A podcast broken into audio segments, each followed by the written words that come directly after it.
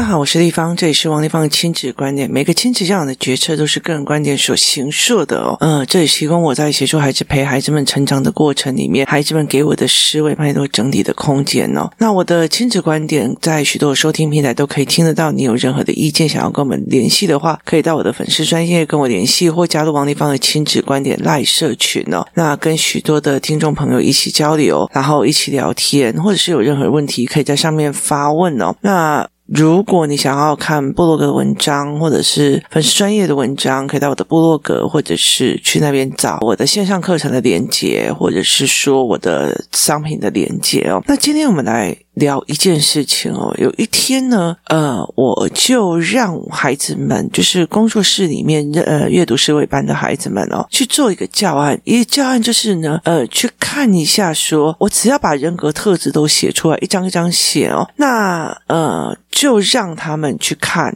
哪一些人其实比较容易被欺负，哪一些人比较不容易被欺负哦。之前我有分享过这个论点哦，就是我怎么陪孩子去做这一块的。那有人在社群里面就在问哦，这怎么做哦？可是因为其实我协助过孩子们先做性格认知，就是性格定义，意思就是说这一个人如果被人家讲他是小气，那他的定义是什么？每次出去都只吃别人的，然后呢别人请客他自己拿的非常的多，他从来没有请过客，就算有请客他也是几个小饼干。好，类似这个样子去让人家看到哦，原来这个是小气。可是问题是他如果是小气，他一定有这五个定义嘛，那五个定义如果你要翻转这个小气这个过程，那你前面的定义是什么？要怎么样把它改变？好，所以呢后来因为他们做了这个定义的概念之后，教案之后，他们其实再去做这一块，他们就很清楚的一件事情就是，我说这个人胆小，我这个人爱哭，他并不是被标签化，而是他们很清楚，只要改变定义的要件，他这个呃情绪跟这个状况就会改变了。所以他其实是有教案上的程序与思维模式的改变，就是他的教案程序跟思维模式的改变哦。所以它其实是一个位置的。所以很多的孩子，反正我就是内向啊，反正我就是说不了话了，反正我就是怎样，那个反正那个反正那个就是就是你的呃人格特质已经自己帮自己标签化了，甚至是烙印了。取掉标签这件事情对我来讲是一个很容易的事情哦。意思就是说呢，我其实以前那老师不喜欢，那老师针对我，那时候都有贴标签。那标签这件事情其实很好解读嘛，就是标签这件事情，其实有些人还希望你贴到标签呢，那种麦当劳都是为你的，所以他会觉得我还希望你，就是我自己被贴标签。所以其实标签这种东西，其实如果用定义的角度来看，它其实很容易改变的哦。那我也很容易去引导孩子去思考什么掉标签。所以在做这一块的时候，我写出来所有的人格特质，对他们来讲并不会是标签化或烙印化，所以他们很清楚的知道，哦，有这个人格特质的他就容易被欺负，有这个人格特质就被欺负，他就弄了好几个哦。而且他们那问他说，什么叫做容易被欺负的人格特质？我就说，真的老实说说你只要让孩子，你就像我这样子全部都写出来的，小孩自己都会知道，我从头到尾都没有讲这个会不会被人家欺负。他们只要把那种那种畏畏缩缩啊，讲话结结巴巴啊，然后就是他们其实很清楚。那这个清楚的背后意思是什么？就是江湖无家鬼，就是学校跟人际关系的江湖，他们其实在那里面对过。我在做这个教案的时候，给我儿子做的时候，第一次给我儿子做的时候，我很清楚我儿子儿子其实在他的学校里面，他有在观察，他有在思维，他也有在找出这些点。好，当我在工作室在做这个教案的时候，那所有的孩子很清楚知道，爱哭的到最后一定会被欺负的那一块啊，那作业都不交的也可能在这一块。可是他们后来会理解一件事情，不容易被欺负的那个都是能力强的哦。那后来我就再让他们重做一次，重做一次就是说，你在你们学校里面这些特质其实会被欺负。那我问你一下，呃，到了三十岁，哪些人还是会被欺负哦？就是例如说迟到啊，然后讲谎话啊，然后或者是爱哭啊，到三十岁哦，其实大家会默默远离你，不会欺负你哦。这真正碾压人的那个部分哦，其实就是实力跟能力哦。那其中一个是什么特质容易被欺负，另外一个特质就是说要怎么样才能改变，要怎么样才能改变。如果这些特质弄起来，在三十岁的人生里面他容易被社会碾压的话，那你觉得哪些可以改变？我跟你讲，我看到那个答案哦，我整个人都快疯掉了哦。为什么你知道吗？因为大孩子写背景是黑道，另外一个呃，甚至还有一个背景是高官。你住中国哦，你知道是也没错啦齁。那后来我就我就在想这件事情哦，后来我就在说一件事哦，我就会跟孩子们聊，我说我就跟孩子说哦，我现在请你去哪个地方帮我拿一份餐回来，然后他就说哦是好，然后我就说我没有钱，你就去然后跟他要一份餐回来。他说哪有可能？我说对，没有错，哪有可能齁。然后我就跟他讲说，诶那个隔壁啊，那边就是哪边哪边有个什么金子店，你可以去帮我要一只金项链回来哦，但是我没有钱。他说怎么可能？好，对，我没有提供价值，你为什么会给我你的价值？哦，我没有提供价值，你为什么会给我提供价值？我真的很老实在讲哦，我觉得台湾很多很多的这样失败，就是台湾人不跟孩子真实的谈事情，我们有一个假道德的面具在，我们不想让孩子看爱情故事，我们不想让他暴力的，不想让他怎么样，可是当他们一定要现实生活的时候，他就会受不了，甚至他会觉得你藏起来就是比较好看哦。所以其实我就问他们说，那你要用什么跟人家换？好，我我其实在很多一件事情在于是说呃人哦是这个样子，你没有办法提供价值，别人不会提供给你价值的。例如说我王立芳现在很想去跟郭台铭谈生意，或者是我想要去问他说诶、欸、我想要开一个大型的学校哦，或者是我想要买一块地下来，然后呢里面呢有房间两栋的屋子，好，然后每一户都是家庭房，然后还有会议中心啊，怎样怎么样，好，那有人帮我管理，郭台铭先生你可以帮我用这样吗？那我以后呃夏令营啊，学习动机营啊，什么有的没有都可以在这边，我可以帮助很多很多的孩子哦。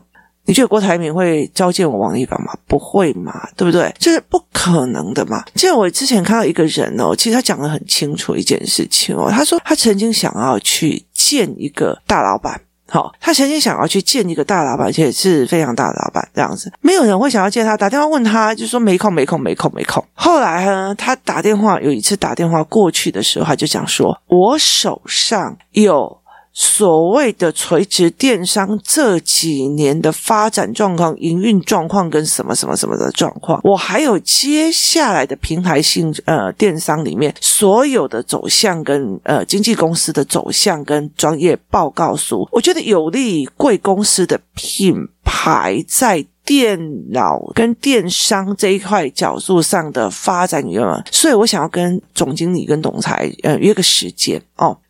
你这样讲完之后，而且你引经据典的这样讲完之后，你觉得他会不会有可能要见你？我可能他可能马上就见你。好，所以意思就是说，人脉不是别人，就是要给你靠，你要提供等量价值。如果我在这等量价值里面去用的话，其实就会很痛，你没有等量价值是很难的。所以那个时候我就很清楚的一件事情，例如说，我们莫名其妙给孩子嘉奖，哦，你好乖哦，给你一百块，你好乖哦，给你一百块。好，这个东西是不是？是能力去换价值的，然后所以我们太多闲着没事就送小孩，闲着没事就送小孩，他就是不是能力去换价值，他们很习惯这样，你们大人就要疼你小孩呀、啊，你们大人就要包容小孩呀、啊，你们大就是不等量之交换跟酬庸。就是如果今天我在一个公司里面，我帮我的公司卖了好几百本的教案，然后有几千本的教，我帮他你的 K P I， 我帮你的所有的东西都做出来，我甚至到处去推销可进账之项目，就是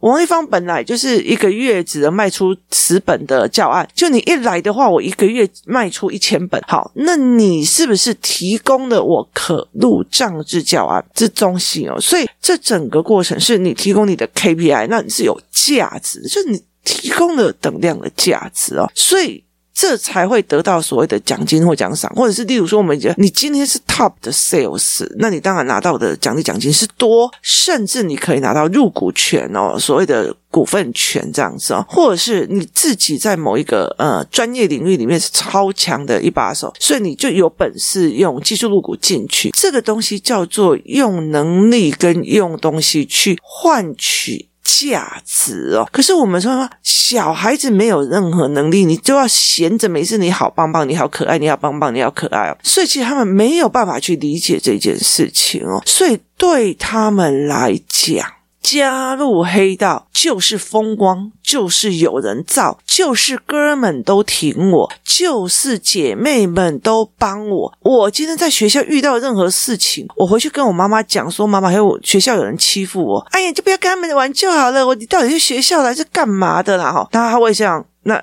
另外一个他走到外面的那个下午会来接他的那些那个呃所谓的大哥们哈，你看讲那个人欺负我，像像给你欺负我，我给他斩哈。于是他就去揍那个人，然后你就有黑道的靠山了，你就有黑道的靠山了哦。所以你之后走在校园里，你就是真的是会很风光，你会觉得很屌，因为我后面有多哎，就是有多哎那口哦。所以我后来其实在这整个过程，他们在跟我谈的过程，我理解的一件事情。他们如果加入黑道，觉得是有人在帮他，而没有想过他要提供什么等量价值给黑道，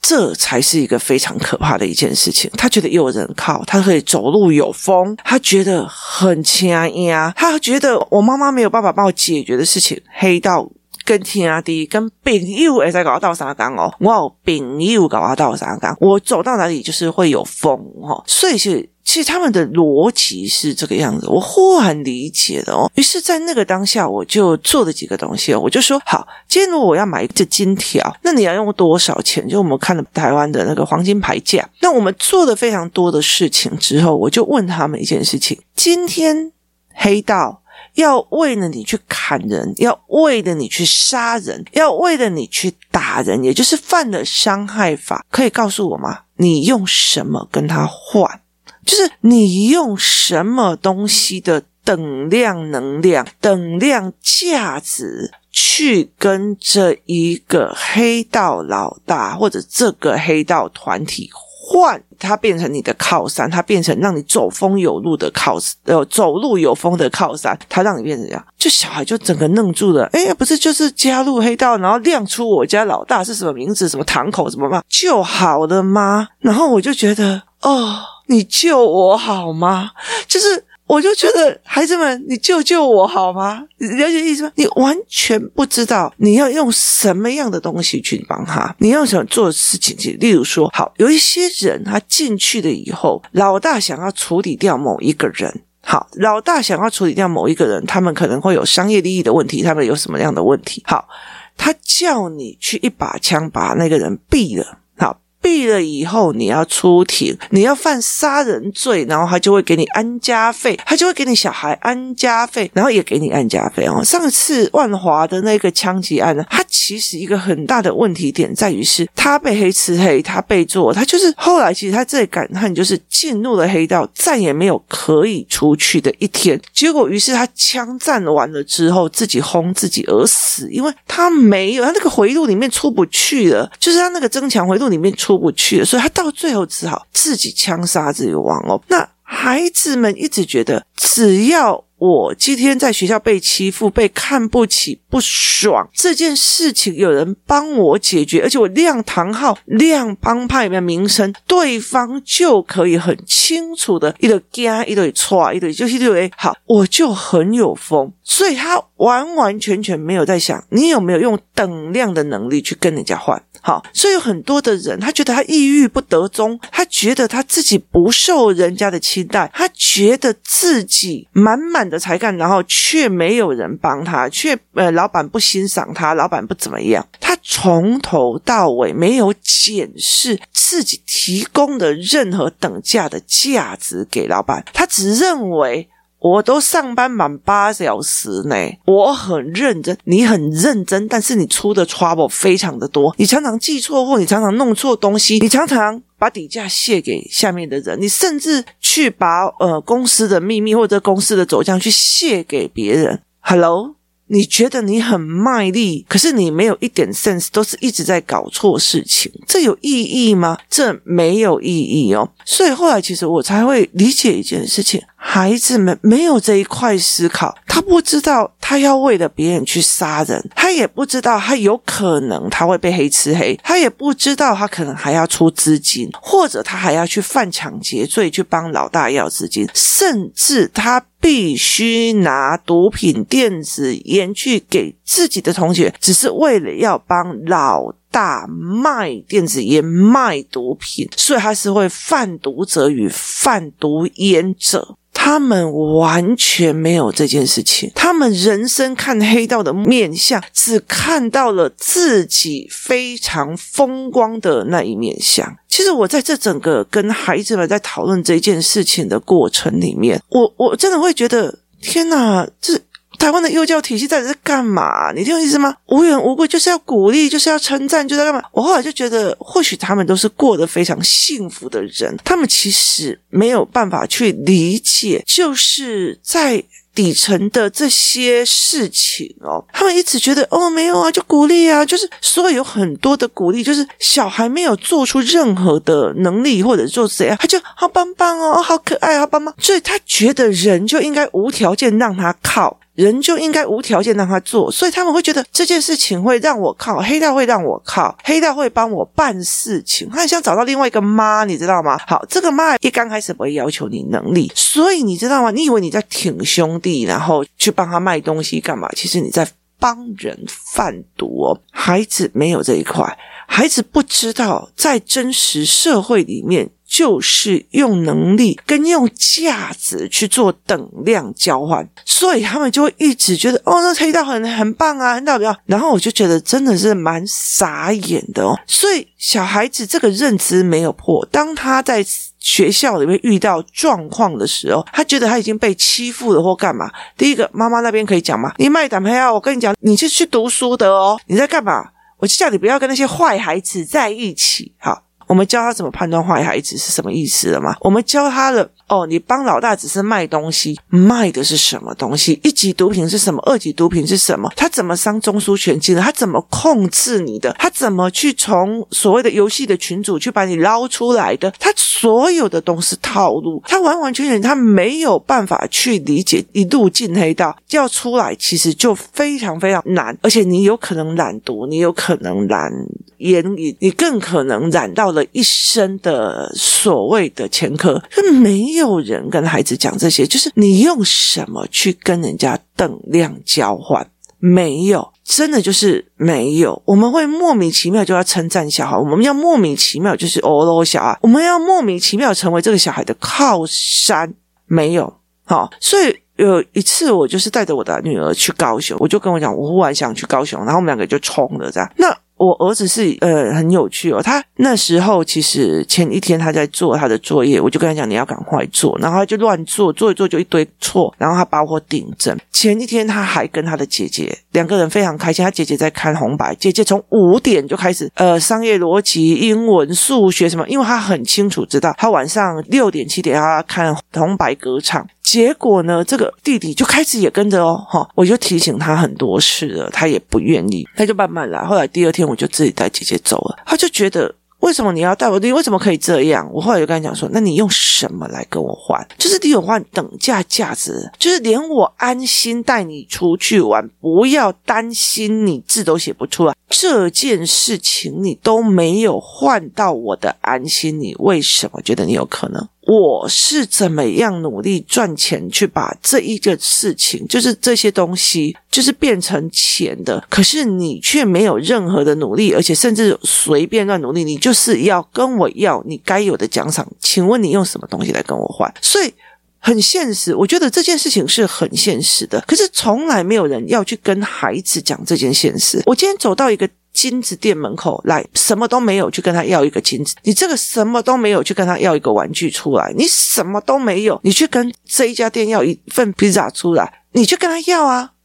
没有，要不到嘛？为什么？因为你没有提供等量的价值，这个价值是钱，这个钱去换它的等量价值出来，所以对他们来讲，诶、欸、我往下地搞啊口，我往下面搞啊口，我跟你讲，你这样子弄我贼妹会把你弄死哦。好，可是他们从来没有想到他用什么样的等量价值。就算以太妹的太妹跟太妹之间，就是这些女孩子之间，他们其实在那边拉拢人很大的一个事情，就是我们做回一两排洗桌，我们的身世惊人，你听有意思吗？我觉得女孩子在打女孩子真的是蛮狠的哦，就是他们狠下来也真的是蛮狠的哦。可是你就觉得说，哦，台北市没有，我们的小孩很清楚，我们的他们大人们，请你真的真的去了解孩子哦，没有这么的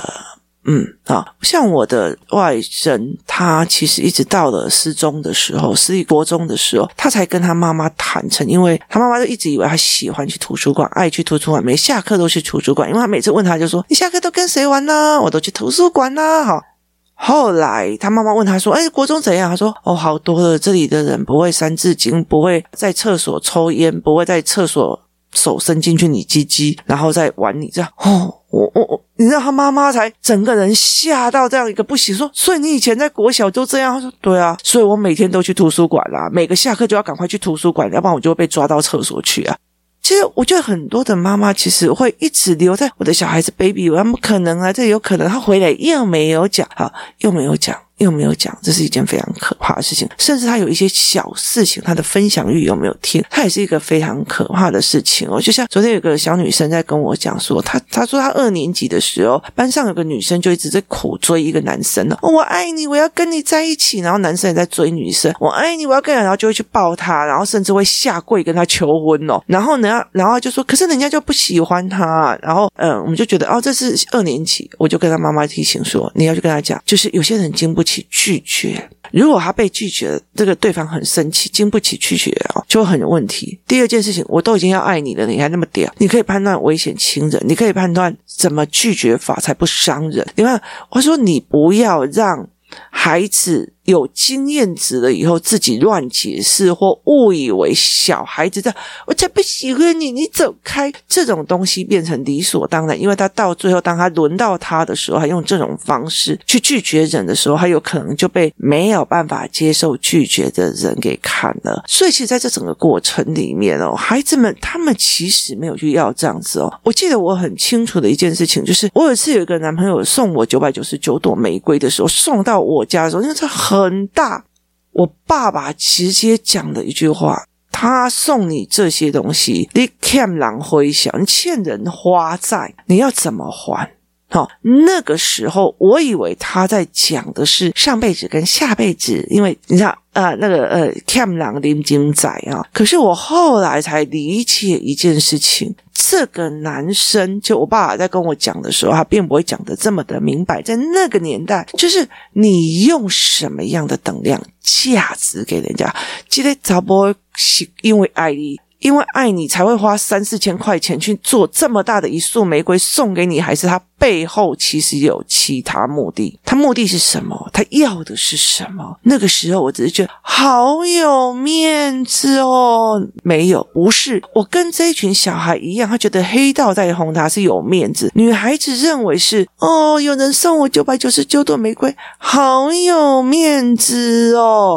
他不知道后面憋着这个男人要的是什么，拒绝得了吗？那个东西是你可以拒绝的吗？他会不会觉得我都已经给你，你还不给我是怎样？没有孩子在想这件事情。我真心觉得在那一天在跟孩子们在讨论这件事情的时候，他们对黑道的幻想，他们对帮派的幻想，其实有一点点吓到我。后来我才会理解一件事情哦，不要跟那些小孩子为什么你要去黑道这么有，不要用这种所谓的假八股假道德去跟孩子讲。我只会问他讲，如果你要进海盗，请告诉我你要提供黑道什么样你的价值。而这些所谓的价值的认定，在他平常做事的方式，在他平常我们走进任何一家商店看的任何一家东西的时候，去问他，我现在没有任何价值，你可以去那边换一碗饭吗？你可以去那边换一条金项链吗？你可以去帮我换一台厨师机回来吗？你可以去帮我换一个披萨回来吗？没有价值交换。所谓的人脉最厉害的一点，不是因为我认识了谁，而是我提供了什么价值。不要让孩子有错误的期待，然后他们到了社会上以后才发现，诶，那大家都不听我，因为你没有价值。今天谢谢大家的收听，希望大家可以用这个角度去跟孩子讲，少一点他们对黑道的幻想。今天谢谢大家收听，我们明天见。